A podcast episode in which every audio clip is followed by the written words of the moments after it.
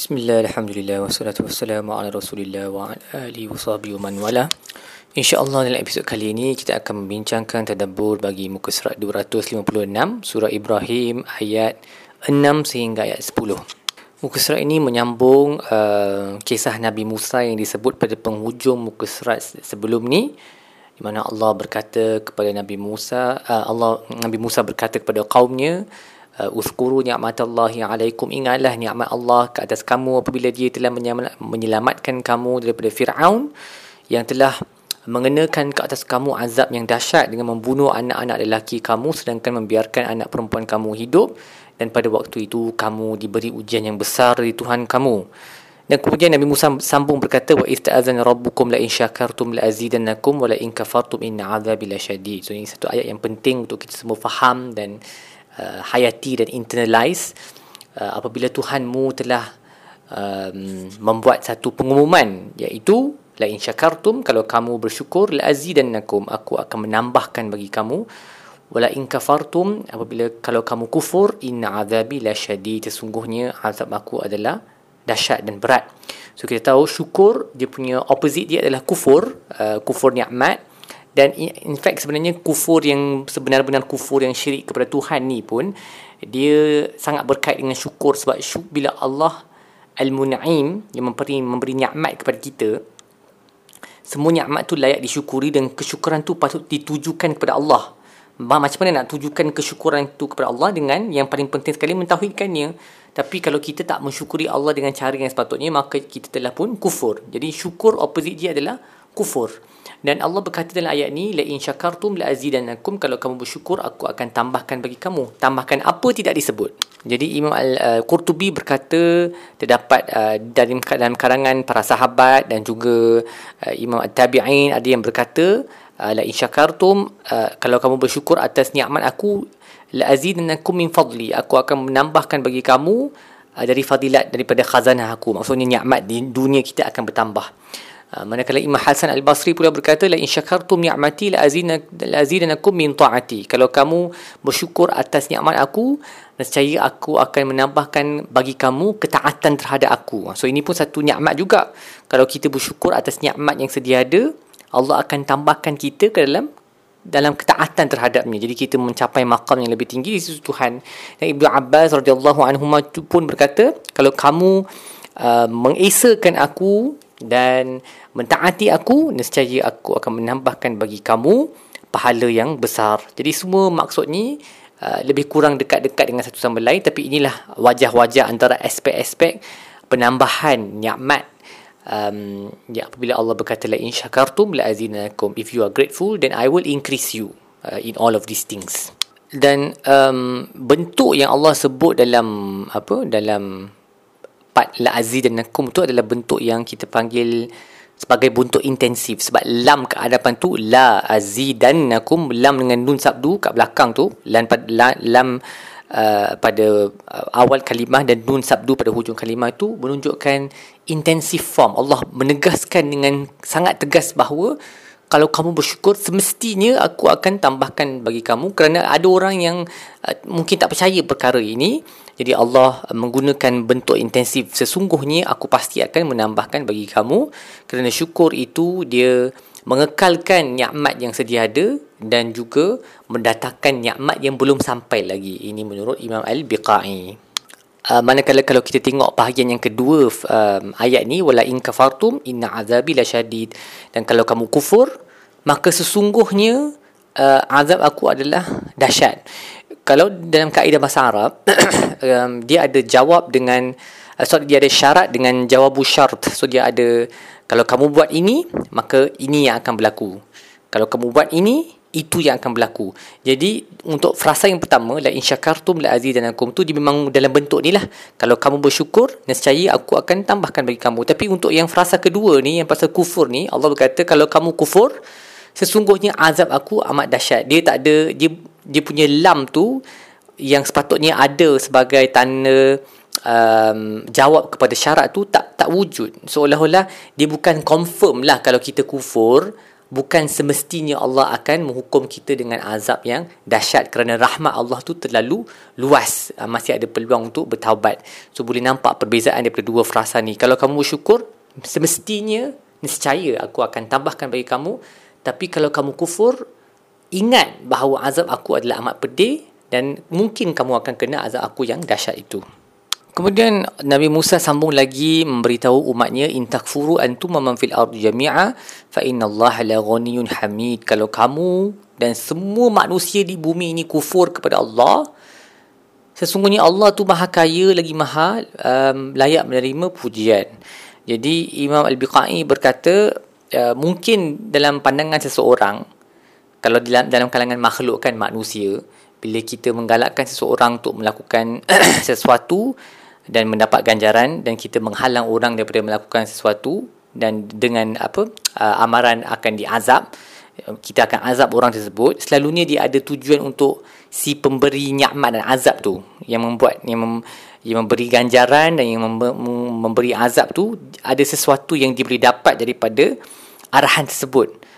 Jadi Allah memberi uh, Allah menyuruh Nabi Musa menyebut ayat ini supaya manusia sedar bahawa dalam kes Allah itu mustahil. Sebab Allah tak boleh mendapat manfaat dan Allah tidak boleh dimudaratkan. It is impossible for that to happen.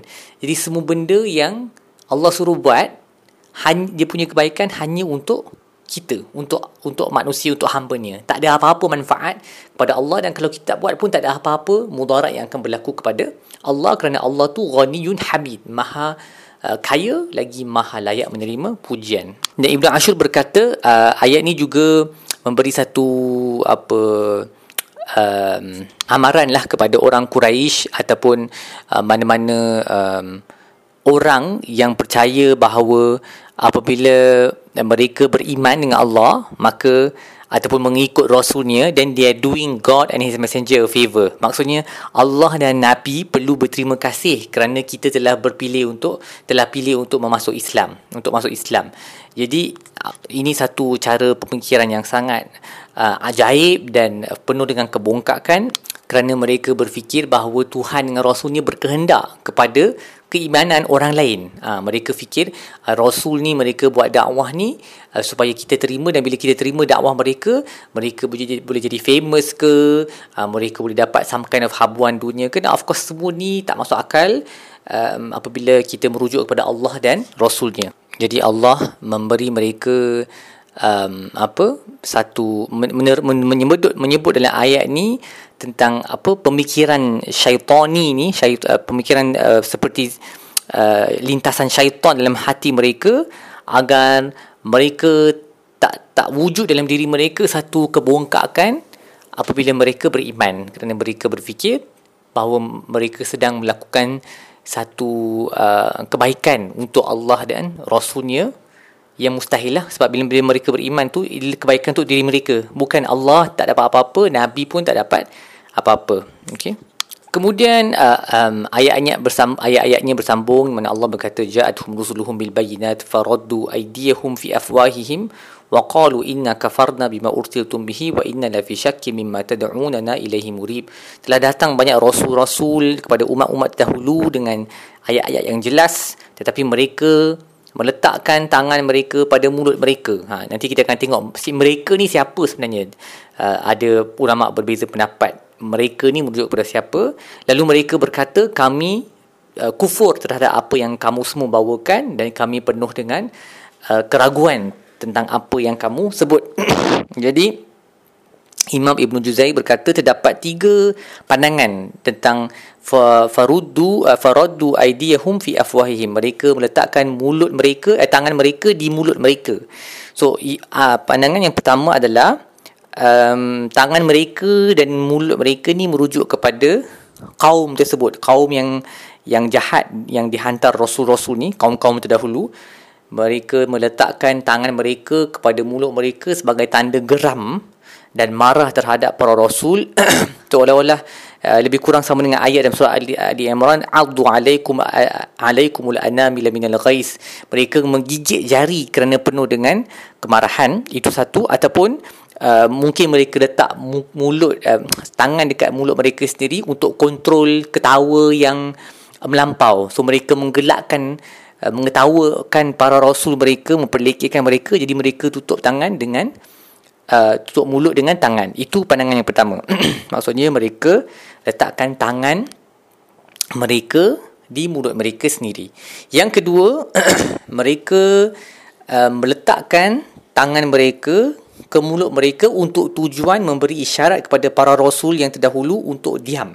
Ha, seolah-olah ya, macam kita letak jari apa jari telunjuk dekat bibir kita kata shh macam tu kan. So macam itulah lebih kurang mereka letak tangan dekat mulut mereka sebagai isyarat kepada Nabi untuk diam. Yang ini pun biadab juga. Dan um, aspek yang ketiga ataupun tafsir yang ketiga tentang ayat ni adalah mereka meletak meletakkan tangan mereka ke atas mulut para anbiya.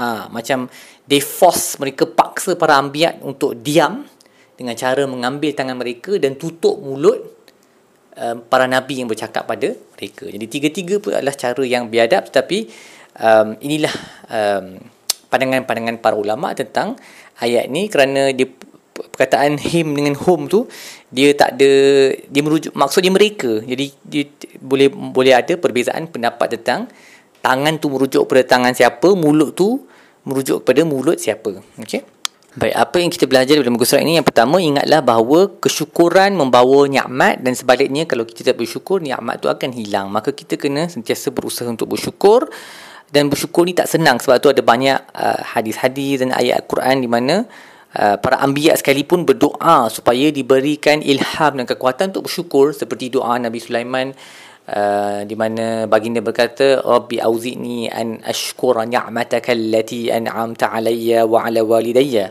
Ya Allah kau kurniakanlah aku kekuatan untuk bersyukur kepada kamu uh, kepadamu atas nikmat yang kau kurniakan ke atas aku dan juga kepada ibu bapa aku.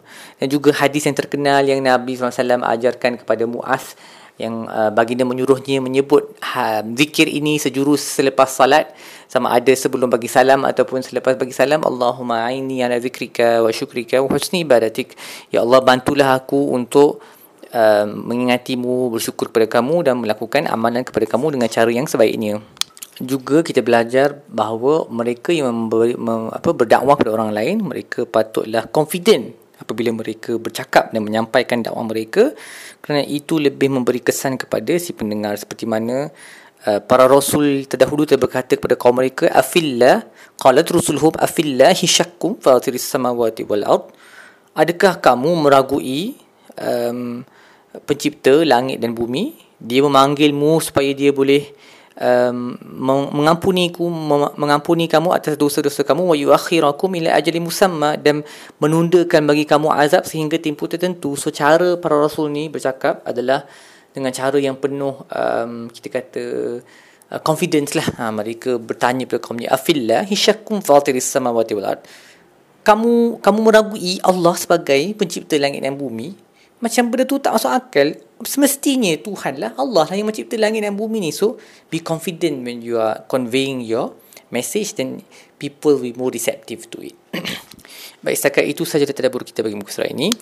Insyaallah kita akan sambung dalam episod-episod yang lain. Sallallahu alaihi wasallam Muhammad wa ala alihi wasallam alhamdulillah rabbil alamin